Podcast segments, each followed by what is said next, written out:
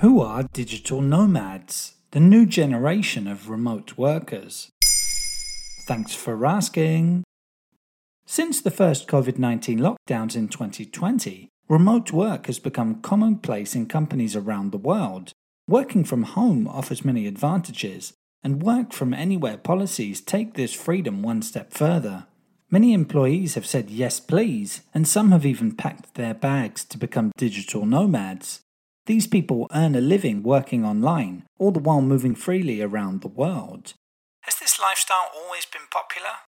The rise of the digital nomad lifestyle has always been in line with technological advances. As early as 1964, British sci fi writer and inventor Arthur C. Clarke predicted that technology would allow people to work while travelling in a BBC Horizon documentary. It will be possible in that age, perhaps only 50 years from now, for a man to conduct his business from Tahiti or Bali just as well as he could from London. In ensuing decades, the emergence of portable computers, the internet, Wi Fi, and so on would gradually enable the digital nomad lifestyle to become a reality. The term itself was first coined by Tsugio Makimoto and David Manners in 1997 when they co authored a book called Digital Nomad. It's been labeled a manifesto for indefinite remote working. Much of what they envisaged proved to come true, with services like PayPal, Skype, and Upwork making it easier to be a digital nomad.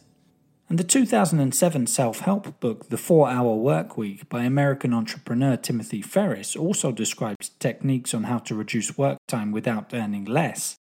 It advised focusing on the important things in life and travel in particular. What kind of jobs do digital nomads do? According to research carried out by MBO partners, the pandemic caused a major shift. The biggest change is that people in traditional jobs like teaching and recruiting can now also become digital nomads. The total number of American digital nomads in traditional jobs increased by 42% in 2021, growing to 10.2 million from 6.3 million the previous year. Pre pandemic, the most popular fields for digital nomads included IT, followed by creative services and education and training. The recent rise of freelancing platforms has allowed for people to offer many services online. These include translation, copywriting, video editing, logo making, coding, social media management, and many more.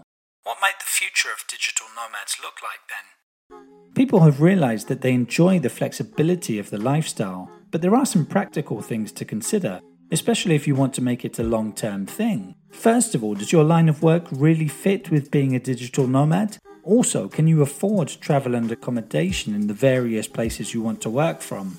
To avoid visa complications, many digital nomads spend between one and three months in a city or country before moving on to the next one.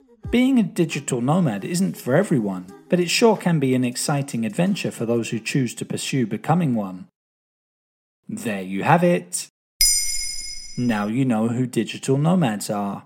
In under three minutes, we answer your questions and help you understand the true meaning behind the trends, concepts, and acronyms that are making headlines. Listen along and you will really know for sure.